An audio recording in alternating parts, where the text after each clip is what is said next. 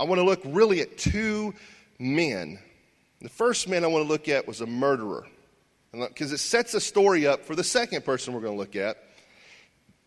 This man did everything in his power to hurt people who did not believe what he believed. Now, if you followed a different way than he taught, then he would work hard to have you killed, especially he targeted Christians. So we start the story. This man's name was Saul. Now, who was Saul? Saul was a Jew. He was from the tribe of Benjamin, and he came an impassioned member of the Pharisees. This is, this is a man in the Bible here that we're talking about in the New Testament. He came from the city of Tarsus. He grew up in the midst of a, the Greco Roman culture and was a Roman citizen. So he was a Jew, but he was also a Roman.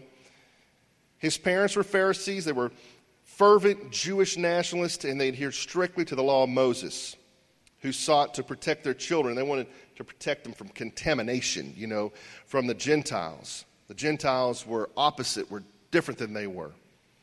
Anything Greek was despised in Saul's household, and at the age of 13, Saul was sent to Israel to learn from a rabbi named Gamaliel, under whom Saul mastered Jewish history, the Psalms, the works of the prophets. His education would continue for five or six years as he learned such things as dissecting Scripture. He was comfortable in Jerusalem, but he was also capable of moving into places like Crete, Greece, and Rome. It was during this time he developed a question and answer style known in ancient times as a diatribe. This method of articulation helped rabbis debate the finer points of Jewish law to either defend or prosecute those who broke the law. Now, Saul went on to become a lawyer, and all signs were pointing to him becoming a member of the Sanhedrin, which was a huge thing. That was the Jewish Supreme Court made up of 71 men who ruled over Jewish life and religion. Saul was very zealous for his faith. And this faith that he was so zealous for did not allow any compromise. I mean, he was a Jew to the point that death was the only way to correct what you were doing if you weren't willing to go his way. As a young man, he was drafted by his fellow Pharisees to actively investigate and prosecute the early followers of Jesus. There was a man named Stephen. He was a deacon in the early church, a great man of God. And Saul might have been present in his trial, but for sure the Bible tells us that Saul was there holding Stephen's coat when he was stoned to death because Stephen believed in Jesus. Now, in Acts, Peter delivered his defense of the gospel and the defense of Jesus in front of the Sanhedrin. And Saul heard this. Gamaliel was also present and delivered a message to calm the council and prevent them from stoning Peter at the time, but Saul was there with them. From that moment on, Saul became even more determined to eradicate Christians as he watched the Sanhedrin flog Peter and the others. He became ruthless in his pursuit of Christians as he believed he was doing this in the name of God. So I just wanted to give you a little history of who Saul was he was ruthless. He believed what he was doing was right, even though it was wrong, and it just he was killing people because they didn't believe exactly like he did. He was a murderer. I mean, he was he, he's just not a guy that you'd want to be around unless you believe the way he did. Now, as we learned last week with uh, Zacchaeus, God took a notorious sinner and changed his life instantly. Now, I want to look further into this man that uh, that God changed this, this guy's life too. Saul, from a murderer to somebody who could save many people, someone who actively works for God's message instead of what he was doing, which was working against God's message. So Saul was going around killing people, and every Christian would get chills down their spine, even if they heard the mention of Saul's name. If you had been a Christian during his time, and I said, hey, Saul Saul is over here at the Chinese place eating food. You'd be like, well, what? Let's go somewhere else. Let's not let him find us here. Because of his reputation, he was bad news. He was out to get every Christian. So, in your word, in your Bible, in your app, Acts chapter 1 uh, chapter 9 verse 1 through 2. Acts chapter 9 verses 1 through 2 is where we're going to start here. It says, Meanwhile, Saul was uttering threats with every breath and was eager to kill the Lord's followers. So he went to the high priest. He requested letters addressed to the synagogues in Damascus asking for the cooperation in the arrest of any followers of the way he found there. He wanted to bring them, both men and women, back to Jerusalem in chains. So Saul is on his way. He's headed to Damascus to take out as many Christians as he can. He wants to round them up, he wants to chain them up, and he wants to take them with him. He had the backing of the Jewish leaders. He was, I suspect he was pretty giddy that he was allowed to go and hunt these guys down, hunt these Christians down. That's what he was doing. He was hunting Christians and put them in chains and then eventually kill them. Now, this sounds so sinister, but what is so cool about this whole story is that God had a plan, and no matter who you are, and in this situation, who Saul was, you cannot stop God's plan. When God's got a plan, He's going to make sure it happens. No matter how hard they try, an unlimited God cannot be stopped. It's just not possible. He has a plan. He's going to carry it out. He's going to fulfill his plan. And when we look around and we see what is happening in this world right now, sometimes we get a little bit worried. Do you get a little bit worried sometimes? You look at the, the political atmosphere, you look at what's going on across the world in other countries, and you go, God, what's, what's going to happen? How are we going to do this? How are we going to make this happen? You know, when I was planning this church, I'm like, this is not the right time to be planning a church. Everything's falling apart. You know, you want to plant a church and everything's going good and everybody wants to do, wants to go to church and everybody wants to run into church. But instead, that's not what God has planned at this time. And right now, God has a plan. He knows exactly what He's doing. And He's going to make sure that the gospel is spread to all the earth, no matter what happens. Now, realize that Christianity in, in this time that Saul was living was very new. We have the Bible, they didn't have the Bible. The day of Pentecost had come, and the Holy Spirit had been poured out. In a quick plug, come on Wednesday night. Mike Hill will be teaching Wednesday night. We're in Acts. It's so much fun. We have some snacks. Bring some snacks and enjoy yourself. It's going to be a great time. Uh, we started this last week with uh, RC, and this week Mike finally gets to teach, whether he likes it or not. So come on out and make him happy. So, back to where I was at, to this regularly scheduled programming. The day of Pentecost had come, and the Holy Spirit had been poured out, and Christians were under attack. And all, all Christians were wanting to do was lead people to Jesus. They were not trying to do anything else. They just loved people, they cared about people, they knew what Jesus could do for, for them. If I was a Christian during that time, I'd probably been asking God to take out Saul. You know, you ever had somebody you just wish they could get taken out? Maybe you didn't know him personally, but you know, you've seen him, the, the murderers or other things. Maybe you did know him. Okay, yeah, I saw a few smiles there. Now let's jump back in and see that God had a different idea. In Acts 9 3 through 9, it says, As he was approaching Damascus on this mission, a light from heaven suddenly shone down around him. He fell to the ground and heard a voice saying to him, Saul, Saul, why are you persecuting me?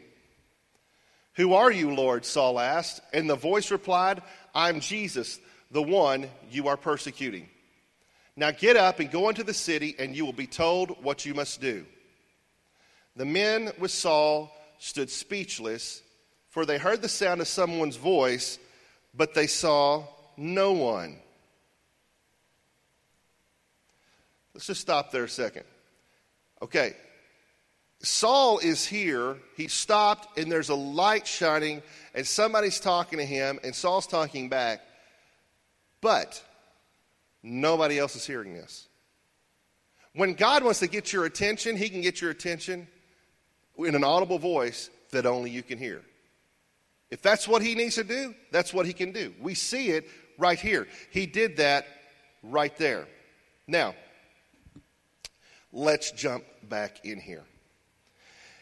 Now, the, it says Saul picked himself up off the ground, but when he opened his eyes, he was blind, so his companions led him by the hand to Damascus. He remained there blind for three days and did not eat or drink. Now, if you were Saul at this point, what do you think was going on in Saul's mind? I would not doubt that he was probably thinking, I'm about to die. I'm blind. I mean, what good am I now? You know, back then, uh, you know, you just couldn't go down and have the surgeon correct your eyesight. What am I going to do now? Here he is going to go take out these Christians, and this God, Jesus himself, that he's trying to eradicate from the region, has just stopped him dead in his tracks. Now, if God, if God is so strong that he blinds me, and I've been trying to take out his followers, I'm going to be a little bit worried. I'm going to be a little bit concerned about what's fixing to happen to me. But something much bigger than he, he is had stopped him on the road, and this is the day that his life would start to change. So he picks himself up, he heads to Damascus. What's he going to do now? He's blind. Jesus spoke to him. He didn't know what God was going to do. So let's look in Acts 9 10 through 16. It says, Now there was a believer in Damascus named Ananias. The Lord spoke to him in a vision, calling, Ananias. Yes, Lord, he replied. The Lord said, Go over to the straight street to the house of Judas. When you get there, ask for a man from Tarsus named Saul. He is praying to me right now. I've shown him a vision of a man named Ananias coming to him and laying hands on him so he could see again. But Lord, exclaimed Ananias, I've heard many people talk about the terrible things this man has done to believers in Jerusalem. And he is authorized by the leading priest to arrest everyone who calls upon your name. But the Lord said, Go, for Saul is my chosen instrument to take my message to the Gentiles and to the kings, as well as to the people of Israel. And I will show him how much he must suffer for my name's sake. So now we learn about a man named Ananias. This is the second guy I was telling you about. First was Saul, now there's Ananias. And this guy was a believer. He was a believer that listened to God. Now, how do we know that Ananias listened to God? Because any man in his right mind would not, that was a Christian, would not be headed over to hang out with Saul. You see what I'm saying? So Ananias was either crazy or he was hearing from God. And we know he's not crazy because he was like, wait a minute, I don't want to have to go over here because I know how bad this guy is. But Ananias would be used by God to change a man's life, to completely turn it around. Number one, God can use you to radically change someone's life. If you have your worship uh, uh, flyer with you, worship bulletin there, this is on the back. You can fill this in. God can use you to radically change someone's life. I want you to get that. God can use you. A lot of times we want to say God can use someone else. No, God can use you to change someone's life. And you, you're saying that's, that's not possible. I'm nobody. I can't do something like that. I don't know how to talk. I'm no preacher.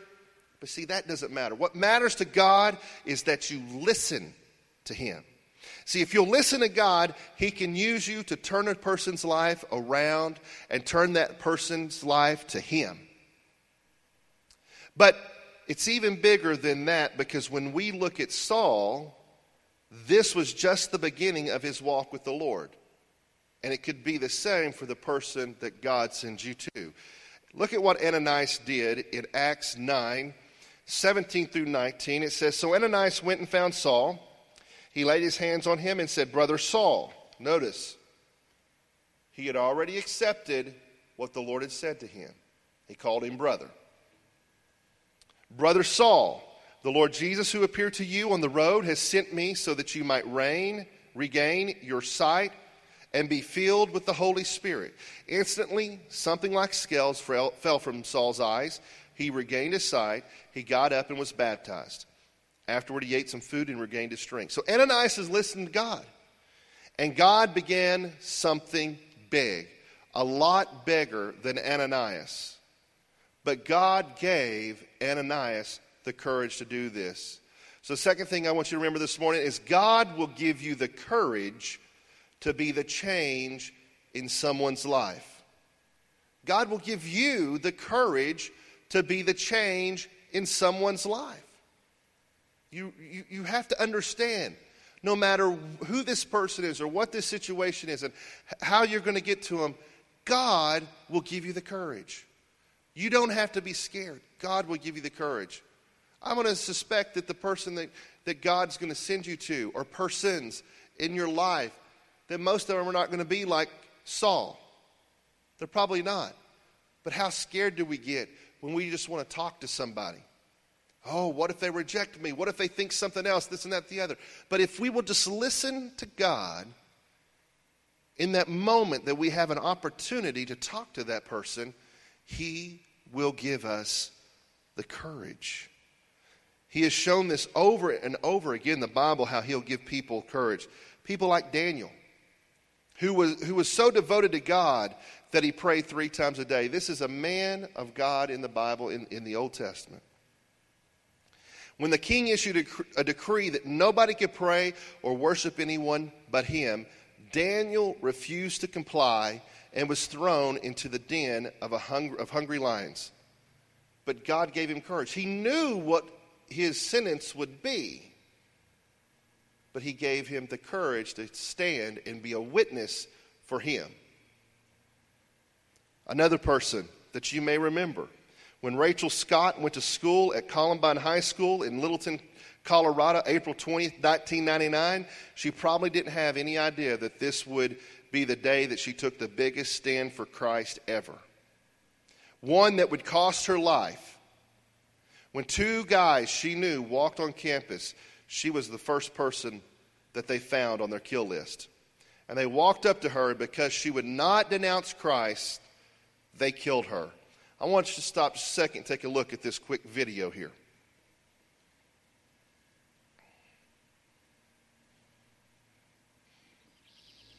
Good morning. It's Tuesday, April the 20th, 1999. We have a clear, sunny spring morning in the Denver metro.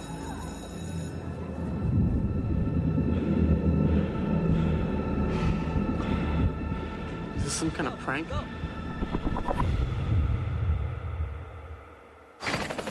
America and the world mourns as the biggest school shooting in U.S. history took place today at Columbine High School.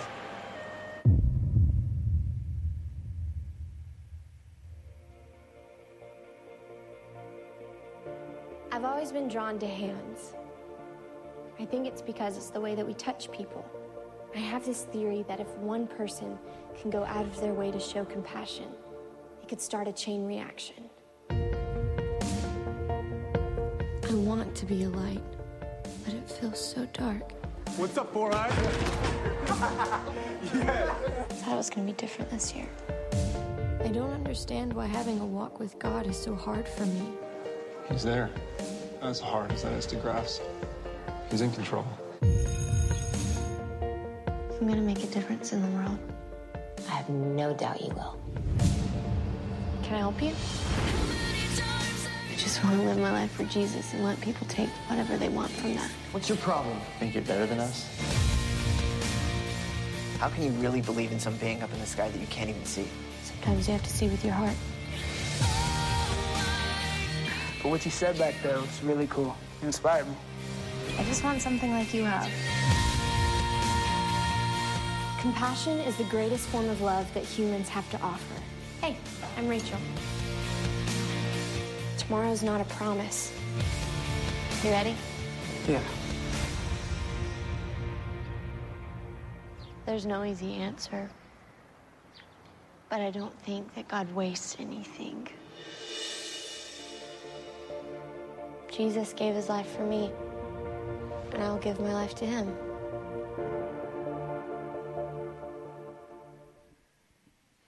All Rachel Scott wanted to do was lead people to Christ and share the message of love with them, the message of compassion with them. And they, when they look through their journals, just the things, the, the prophetic stuff that she was writing in her journals was just amazing.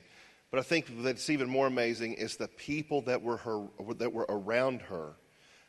The other youth that were around her at school would say the same thing. It wasn't just something that she wrote, it was something that she lived. There's a, one story of a, a young man who was working and he saw in the news that Rachel Scott had been killed. And he said, I never got a chance to say thank you. Because he was in a class with her one day, and uh, some guys were bullying him in the class and got him in trouble. He was, a, he was a, a, a young black man in an all white class. And she stayed afterwards while the teacher left the classroom to say, I'm going to be back and I'm going to take care of this situation when I get back. But she stayed with him and talked to him and told him, Look at your future. Look at a future where everybody wants to follow you and wants to listen to you and respects you. Look at your future and let's walk that out in our minds together. And after it was over with, he, he went and he, he put a letter, he, he, he put a letter on her grave to tell her thank you for what she did to, to, for him. This was who she was. She wanted to reach everyone. And even her dad, after this happened and after she was killed, he forgave. And he says, I forgave those two boys for what they did to my daughter. I forgave them because I know they wanted me to hate them, but I forgave them. God used her. Now, did she deserve, deserve to die? No, she didn't.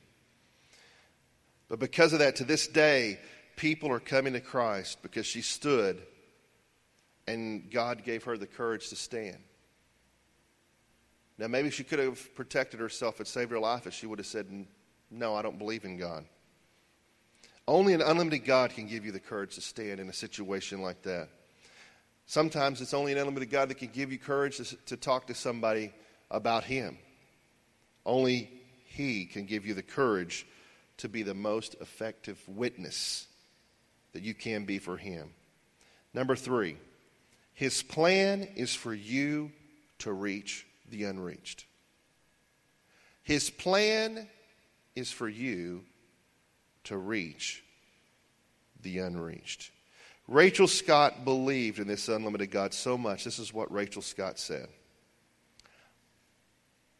God, I want you, in her journal, I want you to use me to reach the unreached. Like I said, she didn't deserve to die. Let's take a look back at Saul. Did he deserve to die? I would say yes. Look at what he had done. But God knew what the plan was. Other than Jesus, the Saul who most of us know as the Apostle Paul, that's who Saul really was, who he became had more teaching in the New Testament. Only Jesus was the one that had more teaching than him. Thirteen books of the New Testament are attributed to the Apostle Saul, Paul, the Apostle Paul. And we say he deserved to die, but God instead would use him to reach an untold number of people with the message of Christ. Half of the New Testament was written by a man who had went out to exterminate Christians.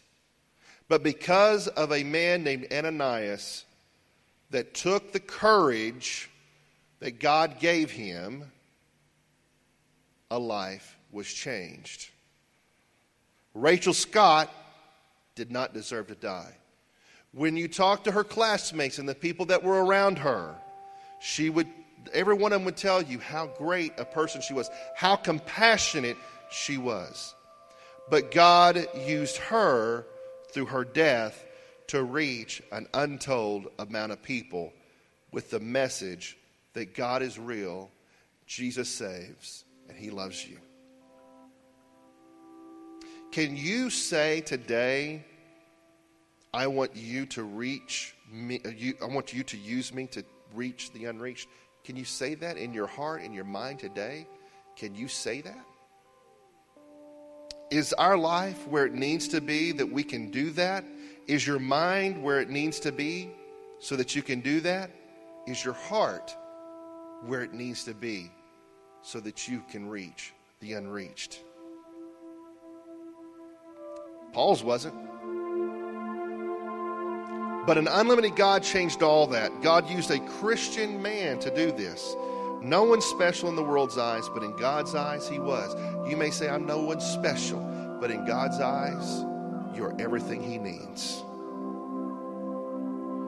God gave him the courage to make an impact by following his plan. Would you bow your heads, close your eyes just for for, for a minute here. Today, maybe you're in a situation like Paul, but God can change your life. You may say, Man, I've been bad. I've done a lot of bad stuff. God can change that. Today, you may be in a situation like Ananias, but God will give you the courage to go and speak to that person. Or maybe one day you'll be in the same shoes that Rachel Scott was in. But don't worry. God will be with you, and He will give you the courage to stand. If you just trust in Him.